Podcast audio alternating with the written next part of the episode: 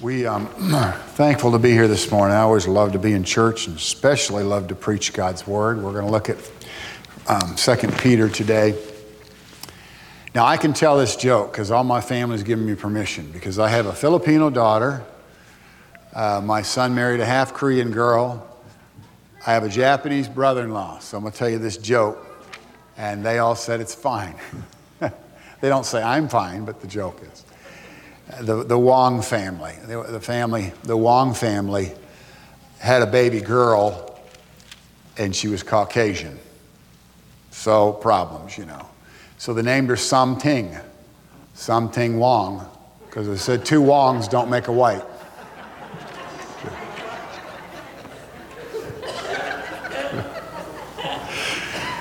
oh, well. And I have two kids that were in China for one for 10 years, and so uh, I, I, love Asia, love the people of Asia. Lived, they lived there a long time. My wife lived there a lot longer than I did because her dad retired military.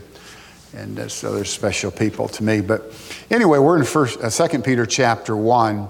And, and last week I preached real hard, maybe scared some folks, I don't know. Uh, this week I'll do a little more teaching, so it'll be a little toned down a little bit. But uh, we want to look at this word. Uh, this, this epistle today. Epistles are really the depth of Scripture. When you study an epistle, you can really dive down in. They're great. Uh, they're not maybe as challenging as Hebrews 6 or as, uh, uh as exciting as Revelation, but Peter just writes two great epistles. And so we're going to share these truths with you today. Uh, let's stand and read this morning. We're going to preach nine verses but I'm going to preach, uh, just read a couple of verses to you. Over in um, 1 Peter chapter 5, verse 12, I'm going to read a verse. Uh, and then we're going to look at 2 Peter chapter 1. By Silvanus, a faithful brother unto you, as I suppose I have written briefly, exhorting and testifying that this is the true grace of God wherein you stand. That's an important verse because there's been questions and attacks years ago when they put the canon together. That's how they uh, put the 27 books of the Bible together. Some people said, well, 1st and 2nd Peter, the Greek is so much different that Peter couldn't have written both. But that verse explains why they're different because he had someone write 1st Peter, 2nd Peter he writes himself. And now Peter's nothing like Paul in his writing because he was a fisherman. And I'm already preaching, we haven't even sat down. He's a fisherman where Paul was educated under the great Gamaliel, and he was really a really well trained, educated man. Peter, of course, Paul was lost with most most of that time, but Peter was just a fisherman. But boy, how God used a fisherman. Then 2 Peter chapter 1, Simon Peter. It tells us who the author is for sure. A servant and an apostle of Jesus Christ to them that have obtained like precious faith with us through the righteousness of God and our Savior Jesus Christ. Grace and peace be multiplied unto you through the knowledge of God and of Jesus our Lord. God bless us as we take a look in the book for a walk in the world. Speak to hearts this morning. Hide me behind the cross. Help folks to see Jesus, your Son, and to draw closer through your word. Bless now in Jesus' name. Amen. Peter, of course, a fisherman, just a, an ordinary guy, you know, like all of us. Hopefully, we can say that, right? just a, just a common guy, a down to earth guy. And uh, I, we hear a lot of criticisms of Peter because, you know, he gets upset, tries to cut a guy's head off, and the guy ducks, he gets his ear. He rebukes the Lord and said, You know, you're not going to wash my feet. And uh, he's, he's, he's always that guy that uh, he's a mover and a shaker. He gets things done, but he's spontaneous. He got in tr- trouble a few times, but man, did God ever use him. And this, this is written after um, uh, an experience he had in a couple of life experiences that we'll talk about later. But Simon Peter, Simon, of course, is his Hebrew name. Peter's a Greek name that God gave him and said, The church is going to be built upon your profession of faith. That's how to interpret that passage, by the way. It's not, the church is not built on Peter, but on his profession of faith. The church is built on the rock, the Lord Jesus Christ. And so here he says he's a servant. And we're going to just break down all these because where Paul writes 14 books, we may do that once in all 14 books. We're going to do it today about Peter because he gives us these two books and we want to learn about what type of person he was. he calls himself a servant. Now, there are five different words, Greek words, translated servant in your Bible. And in one case, it's translated servant. It's the same word is also translated deacon, because deacons are servants. We know that we're all supposed to be servants. But this word is unique in that this word is a word that means a slave. A slave. Not just a servant, but a slave. And in other words, we all should be servants. But we all should be slaves as well, slaves of the Lord Jesus Christ. Because you see, He redeemed us with His blood. That means He bought us, He paid for us with His precious blood. We belong to Him. And that's the word here. In Revelation chapter 6, verse 15, that is translated here in Revelation chapter 6, verse 15, it's translated bondman. In Revelation 6:15, I'm reading in the middle of the verse, and the mighty men and every bondman and every free man hid themselves in the dens and the rocks of the mountains. And that's talking about future times, but there it's translated bondman, free opposite of free man. So Peter considers himself a servant of God. Now the writing is very similar in this book to Jude. You compare them sometimes, deal with the same thing, false doctrine in the church. First, Peter dealt with persecution. Persecution actually strengthens the church.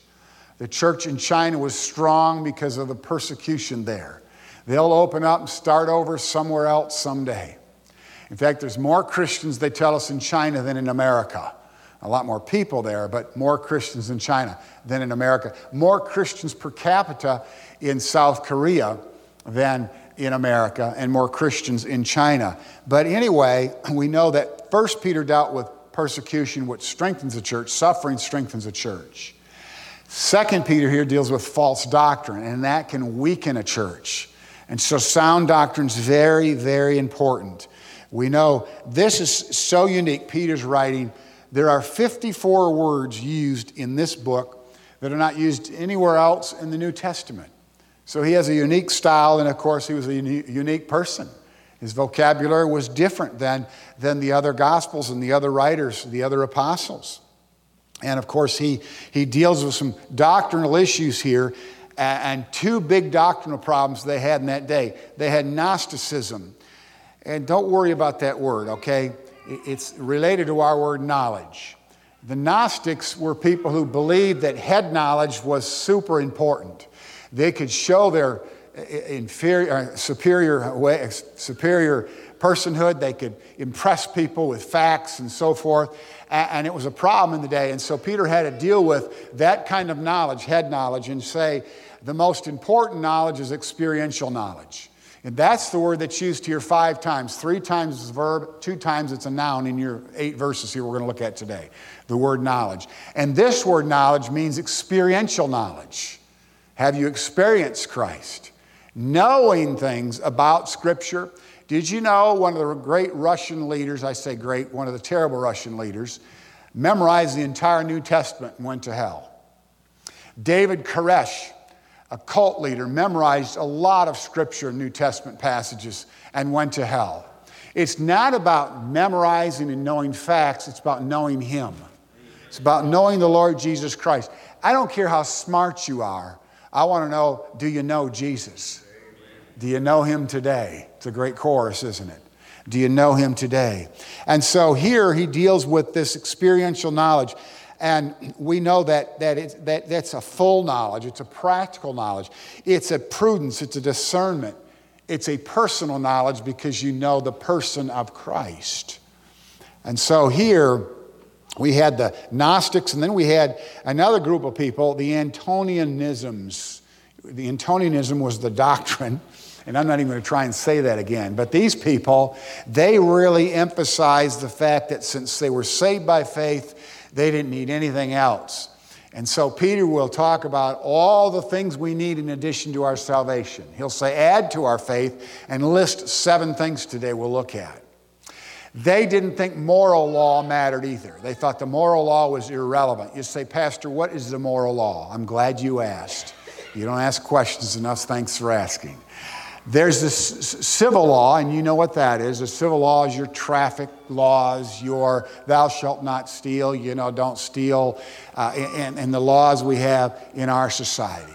There's ceremonial law, and in the Old Testament, it was laid out certain things they had to do to observe Sabbath days and feast days, and so that was also written and important. But the moral law is not written. The Bible says it's a law within us. You know, before the law was ever given, before we had any Bible, before Moses got the Ten Commandments or the five books of the, the, the Pentateuch, the Torah, before he ever got that, how did Abraham know anything about right and wrong? He had within him a moral law. No doubt God spoke to Abraham personally. We know that. He entered his tent. We know Abraham tithed. We know that people prior to the law were given a conscience and a moral law. That's why people know right from wrong even before they know God. They have a moral law. And so this group of people said the moral law is irrelevant because we're under grace. We don't need to pay attention to that. We're saved. We have people today that say, well, we're saved. We can live any way we want to. It's not true at all. God will spank us, won't He? We can't live any way we want to. God expects us to live according to the Word of God. So in verses 1 and 2, we see we have Simon Peter's servant and an apostle. That means a sent one of Jesus Christ to them that have obtained like precious faith. The word obtained is an interesting word. In the original, it means, uh, it means you've received it by divine allotment. And so I've entitled this section Divine Allotment. You've received it by divine allotment. You didn't earn it. To obtain like precious faith, you don't earn like precious faith. You receive it because God has chosen to give you that. Isn't that great? Do you know you couldn't even have enough faith to be saved if it weren't for the grace of God? You understand that? You, you, can't, you, you couldn't have the seed, the, the, the faith of a mustard seed, the smallest seed known in that part of the world. You couldn't have that much faith without God. You didn't earn it. You obtained it by divine inheritance. God gave it to you because He's a gracious God, a giving God. For God so loved the world that He gave. Godly people, people who love, are givers. There are some people that have cirrhosis not of the liver, but cirrhosis of the giver. God gave because He's a God of love. And so we find here uh, a divine allotment, and it says, like precious faith. And what Peter is saying here is that all Gentiles, including us, thank God, have the same faith that the saved Jews had. Now, this is big for Peter. Remember, Peter was kind of a racist at one time. Now, that term's used too loosely today. I have certain thoughts about people. That doesn't make me a racist, okay? I don't like looting and I don't like some of the stuff that's going on in our country, and I'll say so. I, it's not because I'm a racist, I just think it's wrong. But I think racist is sinful. And there, is, there have been times in church where I've experienced uh, uh racism. I've had people say things about people I'd invited to church even in Rossville, I invited a, a ball player, a six-nine fella, James Ransburg, to church. And when he's in the parking lot, somebody called him the N word. And I said, wait a minute, he's my friend. You don't call him that. He's a brother in Christ. And he's a good ball player, too. He was drafted by the Atlanta Hawks, so he was a good one. But anyway, so racism's wrong. And I don't want to stay there very long, but Peter had a problem with, with Gentiles. And he would act one way in front of the Jews, and then the Gentiles were, were, were he'd act a different way in front of the Gentiles, and then when they were together, he would ignore the Gentiles. He wouldn't speak to them because Jews looked down upon the Gentiles somewhat. So, Paul, what'd Paul do? Oh, Paul, he just called him out on it. he said, You're wrong, buddy. You're wrong. You need to treat them as equals. So Peter's saying this is big. Of course, he's inspired by God to say this, but he said, like precious faith. Uh, and, and saved Gentiles had the same faith those early Jews had. And that's his point here. Now we have precious faith here in verse 4, we'll look at later. We have precious, precious promises. And back in 1 Timothy, 1 Timothy, 1 Peter, we had precious blood. Valuable faith, valuable precious faith here. Like precious faith with us through what? Through the righteousness of God. Are you aware that I'm righteous today? Now you look at me and you see my faults. You, you can see my sins. Sometimes maybe you can see something in, in my life that I, I can't see, I need to see, and you can see it. And you need to pray for me. But you know what? In God's eyes, from God's perspective, I'm righteous. Jesus Christ's bloodshed applied righteousness to my life, and my sin was placed on him. So I'm righteous because of the blood of Christ. So we have here this righteousness of God and our Savior, Jesus Christ. So here we have like precious faith, righteousness. And then we have a, another great thing here. It says we have peace, grace, and peace in verse 2. Multiplied. Why? How? Through the knowledge of Him. When you know Him experientially, when you've experienced God, you'll have peace. And you'll have, here, it says grace and peace. Multiplied. We'll add in a few verses here, we're multiplying. Multiplied because of knowing Him. Because I know the Lord, no matter what comes my way, I can lay down at night and have peace. If I'm troubled, I'll pray. Be anxious for nothing. That means don't worry about anything and everything. Prayer and supplication, specific prayers. When you worry, stop and pray. It takes care of the worry. But because you know Him, grace and peace can be multiplied in your life. And I have seen God's grace in my life so many times, and I haven't deserved it. You know, I haven't earned it. It was given to me because God is a God who is gracious. So we have this knowledge, and knowledge is important doctrinally. It's important because it's important in imparting truth. Knowledge is important financially when it comes to managing your affairs. I know Christians, you know, the Bible talks sometimes about the world being wiser than the children of God. I know Christians that sometimes are the worst money managers, managers I know. They go out, they borrow for things they can't, you know, can't afford with money that's not theirs to impress people they don't even like. And we, we make stupid decisions. So there's no doubt knowing Him should help us financially, knowing Him should help us morally. Discretion, we should have discretion during decision making. So knowing Him is important. And five times we find this word knowledge here in this text experiential knowledge. We get to verse 3 and we have power at our disposal. Notice the divine dynamite, and according as His divine power. And that Greek word is the word dynamite. Not the word authority, but the word dynamite. We have power unlimited because we know Him. Divine power, divine dynamite. Look what it says here divine power hath given unto us all things that pertain to life and godliness, God likeness. Are you like God? You have the divine power to be like Him. And this word life's our word zoology. We get our, our zoe, we get our word zoology from it. Several words in your Bible translated life. Zoology, we know biology is another word for life. We know psychology, the word psych is translated life at times. It's also translated soul in your Bible. Here is the word we get our word zoo from life. And we know that as believers, we have eternal life. The animal kingdom will never experience that. But we have, we have eternal life. And it says here that we have life and God. Is how do we have that? Through the knowledge of what? Him. The knowledge of Him. Do you know Him today? I'm not talking about here, I'm talking about have you experienced Him? Who? Jesus. Is He, is he living in your heart? Is he, is he part of your life?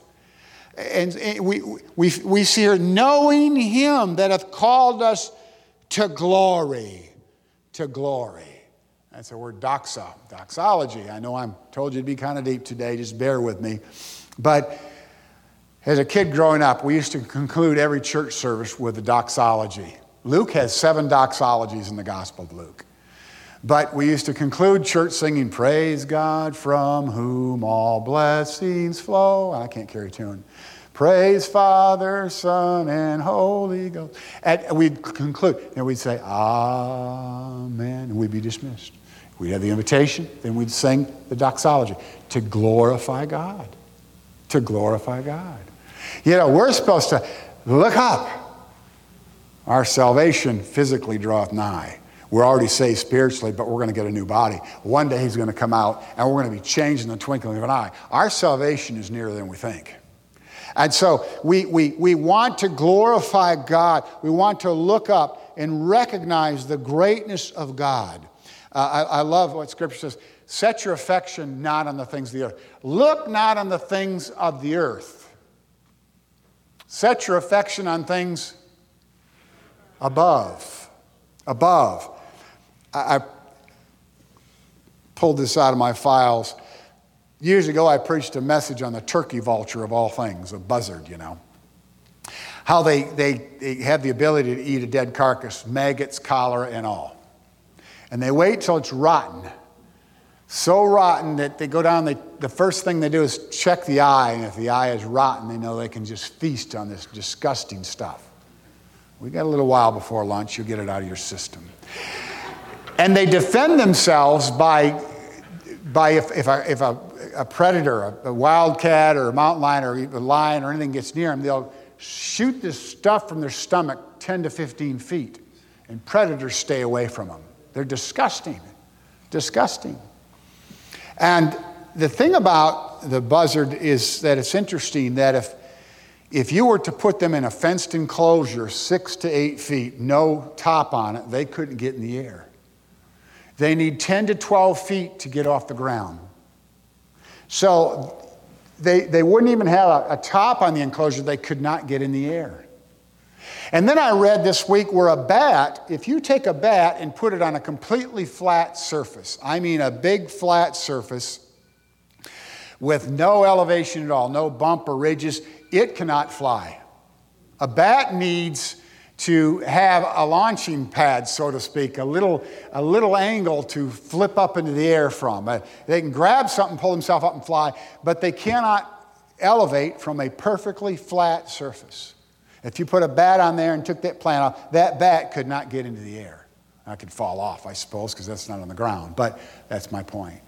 And then another interesting thing in God's creation is, is the bumblebee, which I, I mentioned a few weeks ago about it can't it defies all the laws of aviation but if you put a, a bumblebee in a mayonnaise jar a big jar no top on it and put it on the ground it cannot get out of that jar for some reason it'll fly around at the bottom of the jar trying to go down and go out but it never looks up never looks up and unfortunately people are that way in, many, in many ways we're like the, the little critters that can't get up get up into the air and rise. We need to, we need to read uh, Isaiah 40, the eagle that mounts up with, and just goes up into heaven, you know.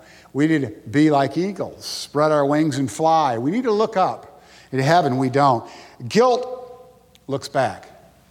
Some of you live lives of guilt. You've had things you, that you've done, things you've done wrong, and you keep looking back, wondering when, when are my mistakes going to catch up to me?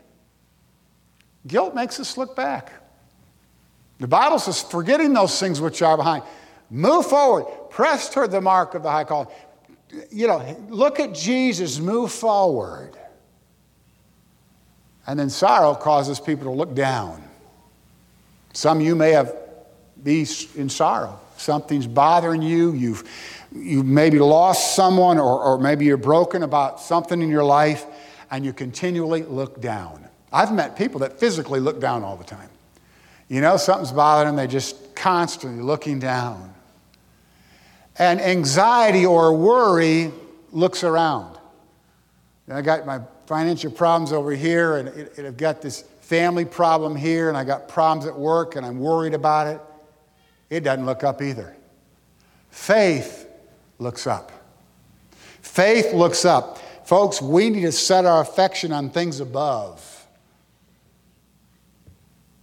We need, our help comes from above. Look up to heaven. Keep your eyes on Jesus. So we have here this wonderful text. He mentions virtue. We'll talk about that in verse 5. And then we find in verse 4 whereby are given unto us exceedingly great and precious promises. That word great is our word mega. we talked about precious faith and now precious promises. Great and precious promises. I'll tell you what, God's promises are pretty big. You think about this.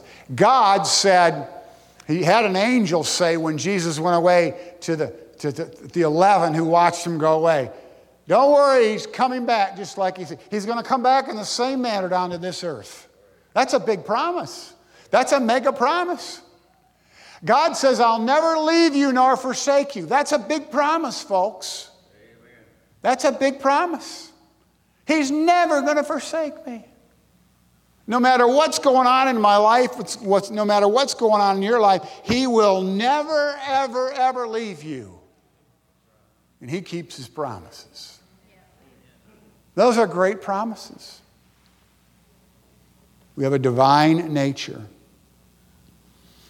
And it says here that we mean by partakers, same word in your Bibles, translated fellowship and communion in several ways, of a divine nature. Did you know you have a divine nature? Inside of your rotten old nature is a new nature, the new man.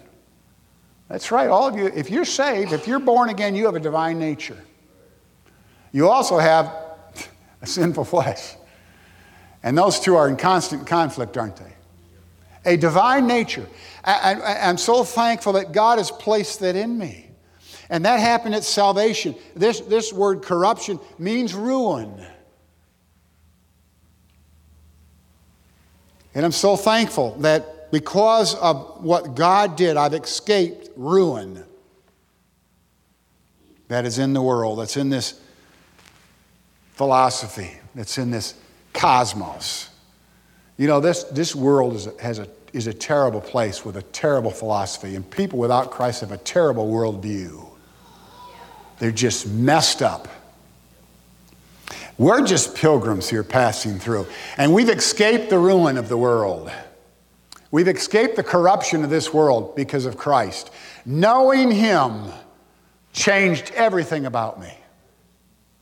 Knowing Him. Now, in chapter 2, if you want to turn over there, it talks about pollution. It's a different word than corruption. It says in verse 20, For if after they have escaped the pollutions of the world,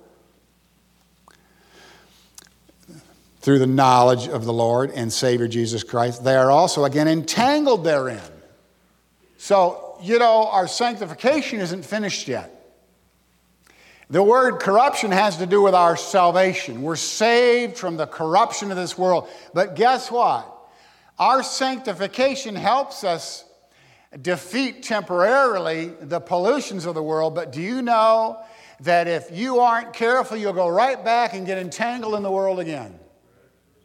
We know Christians right now that aren't in church this morning because of the world.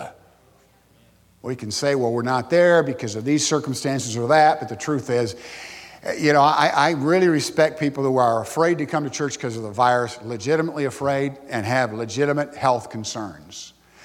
But Corona, is not going to be here in five years, but people will still be using it as an excuse. And people use everything as an excuse. And the Lord's Day is no longer important to people. You know why? They, they've gone back and gotten entangled in the world. We need to be careful. We don't need to be entangled in this world. And that's our sanctification process. That, that's, someone said that, you know, the, the, the matter of escaping corruption has to do with our internal salvation, but having escaping, escaping pollution has to do with our external sanctification. You know what? God's still working on me. If you don't like what you see in my life, and nobody's come up and said they don't like me, okay? But if, if, if you don't like what you see in someone else's life that's a Christian, just remember God's not finished with them yet. Sanctification begins the moment you're saved, it doesn't end until we get a new body. When our body's changed in the twinkling of an eye at the rapture, or when we die and our spirit leaves our body, then it'll get a new tabernacle. That's the end of sanctification death or rapture. But until then, He's still working on me to make me what I ought to be. Took Him just a week to make the sun and the moon, but He's still working on me. And I wish that some way I could be uh, completed in my sanctification process, but it's not going to happen until I get a new body a new body, a new way of thinking, a new mind, and, and, and, uh, especially a new heart and body. But here, we, we're, we're told here now that we have a responsibility. We have a divine nature, having escaped the corruptions of the world through lust. And besides this, giving all diligence. Here's where our effort comes in. We are to give all effort, all diligence. So it's not good enough just to be saved. I'm thankful I've escaped the corruption, the ruin of this world. I'm glad I'm saved, but that's not the end for me. I have to add things to my resume, spiritually speaking. And he starts by saying, All these things I need to add. And besides this, giving all those, add to your faith. Add to your faith. You're saved, that's wonderful, but you've got to add to that. And, the word add is actually our word choreograph, like a choir director, he'll add a bass if he needs one. And, and Greece, and they would, the Greeks would add all kinds of pieces to their great music programs. And we're supposed to add to our life. And notice what it says to add. First of all, virtue. Virtue, that's moral excellence. Wow, that's tough. That is tough to add moral excellence. And each one of these leads to another. And the final one is like the crowning achievement of what you add to your life. And, and, it takes time and it's hard and he's still working on me. But notice here, virtue here in the, in the text, and then knowledge, they're together. Knowledge, again, this word of experiential knowledge has to do with discernment, moral discernment. We have moral excellence and moral discernment. We have to add those things to our lives. It's pretty important. If your morals aren't good, you need to add those. Make a decision to not be immoral, to not fail morally. Look at Proverbs chapter 5. Young people, listen to me. Young men, young ladies, listen to these verses. You've got to listen to this. All of us need to listen to this. Amen. But in Proverbs chapter 5, I'm going to read several verses and just take heed what Proverbs says. Proverbs 5 5. It's talking in Proverbs about a strange woman, an immoral woman, it was talking about, for the lips of a strange woman, verse 3. Pick up in verse 5. Her feet go down to death, and her steps take hold of hell. Proverbs 5 5. Verse 8.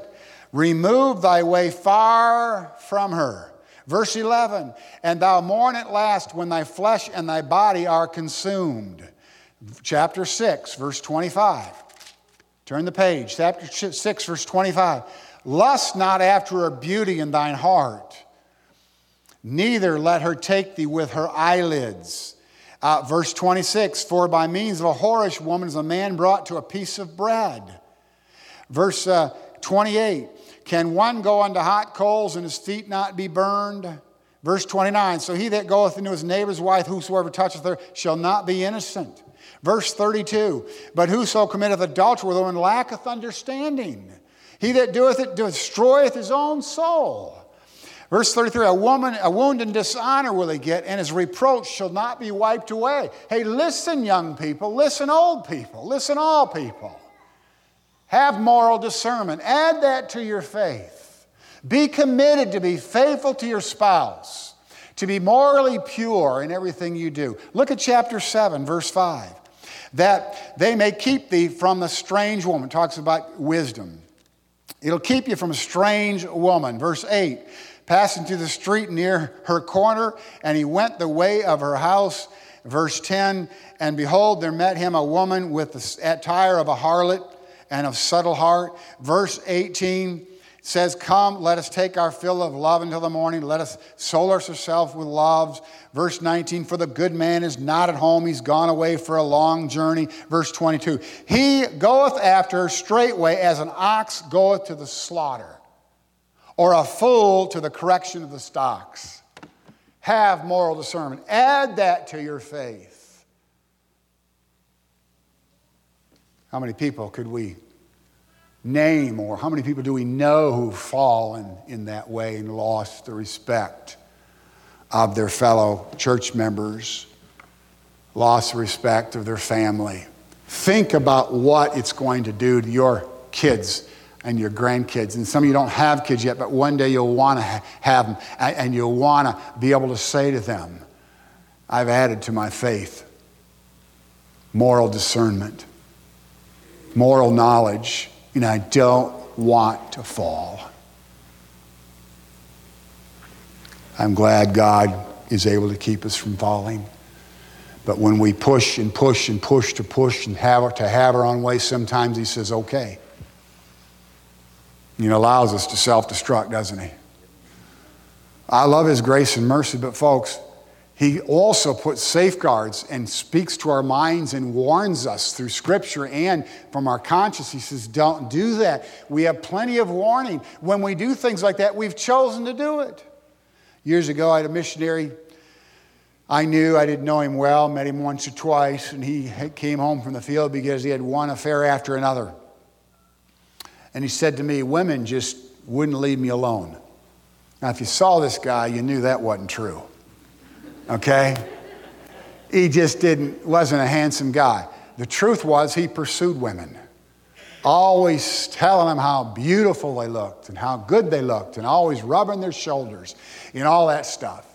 And he fell and he ruined his life and he ruined, he ruined his wife and he hurt his kids. Listen, there are consequences for sin.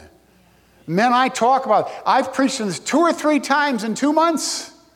Not from this text, but warned you about the dangers of those things. We need to add to our faith. Then the next three we find back in our text. We need to add several more things. These next three temperance, patience, and godliness. I say God likeness. Temperance, patience, and God likeness in this verse. And these three go together. I mean, this is interesting stuff. The word temperance, as you know, is translated self control in the fruit of the Spirit. Self control. Someone once said, we need to have right order, self control, right attitude, patience, right worship, godlikeness. But self control in pleasure. You know, we talked about morals. We need to have self control in that kind of pleasure. But we need to have self control in all areas. So I went to Golden Corral last Sunday. And I'm not going there on Sunday. I shouldn't say this on the tape, but it's a little pricey on Sunday, so I'm not going back there. But great stuff. And the desserts are little, so I said I can get two of them, you know. I mean, I'm 15, 20 pounds overweight. I got two. And I could justify that because there are other people who got three. You know how we compare ourselves with others, which is not wise.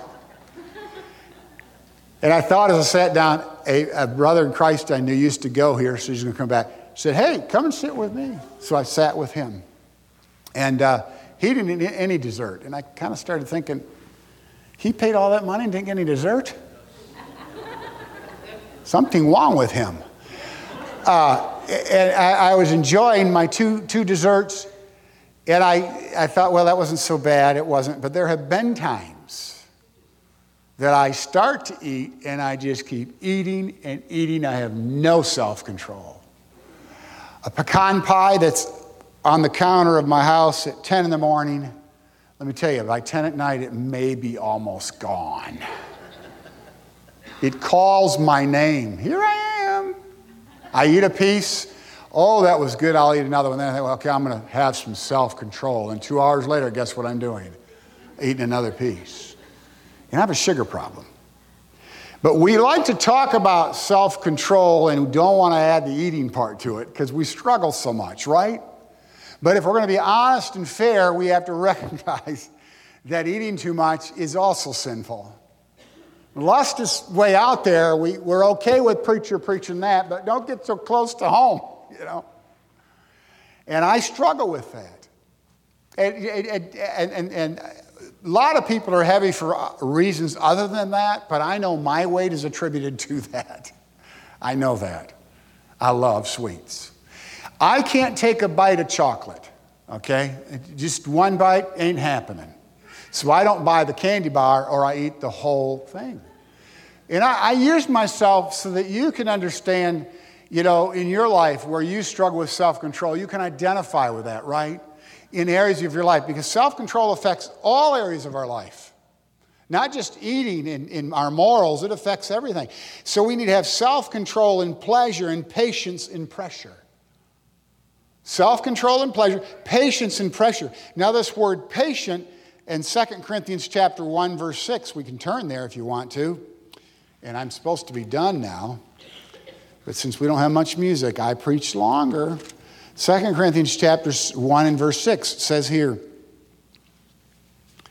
2 Corinthians 1 6.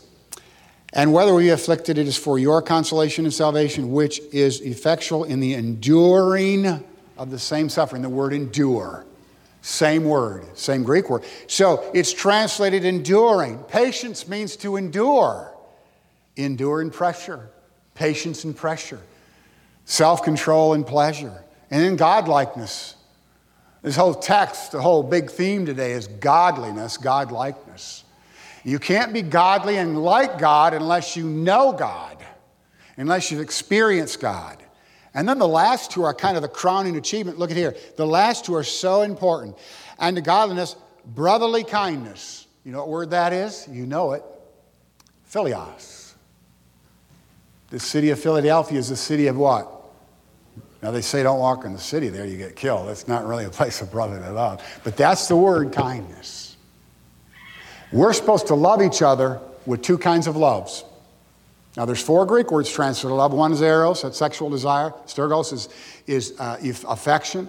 But philios, we're supposed to love each other with brotherly love. And agape, do you know that it's not just loving your wives with agape love? We're commanded to love each other with godly love, with that kind of love. That's, that's that self sacrificing love. God loved agape the world so much, He sent His Son. So here are these last two. Add brotherly kindness, that's philios, and then what? Charity. It's agape love. God loved me that way. Look at the conclusion here. And here's, here's two verses, 8 9. For if these things be in you, if they're in you, and notice, don't leave these two words out, and abound. And abound. The grammar there is continual, repeated action. That word abound.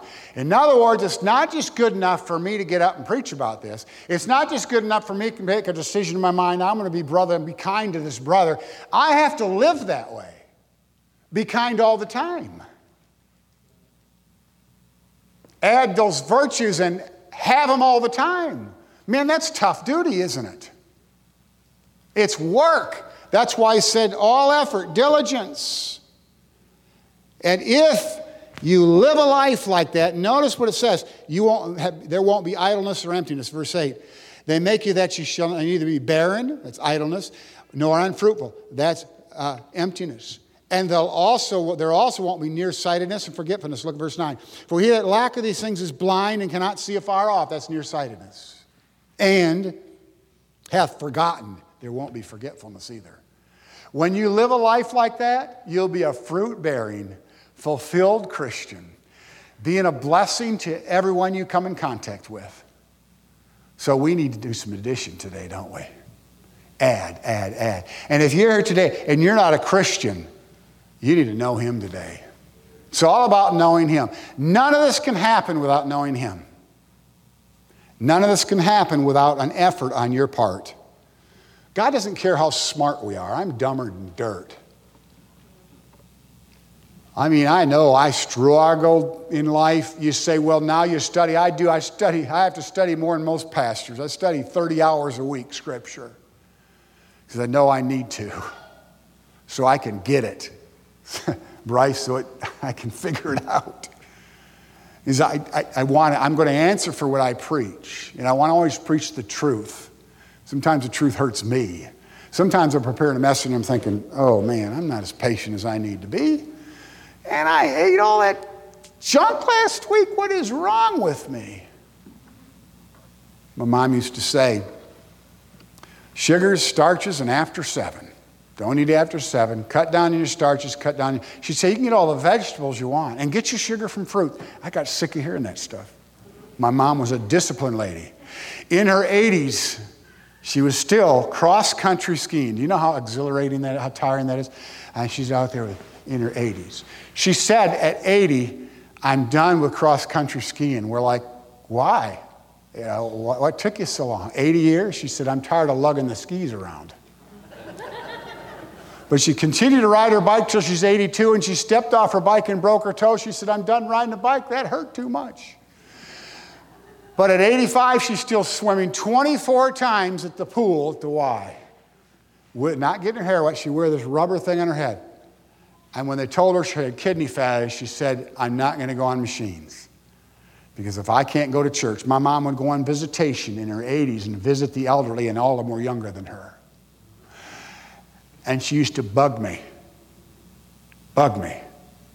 You need to eat better. You need to go outside and play. You're not going to just sit here and do nothing. And she used to get on my nerves. But now I'm so grateful to have a mom who was like that. You know? And I didn't listen like I should.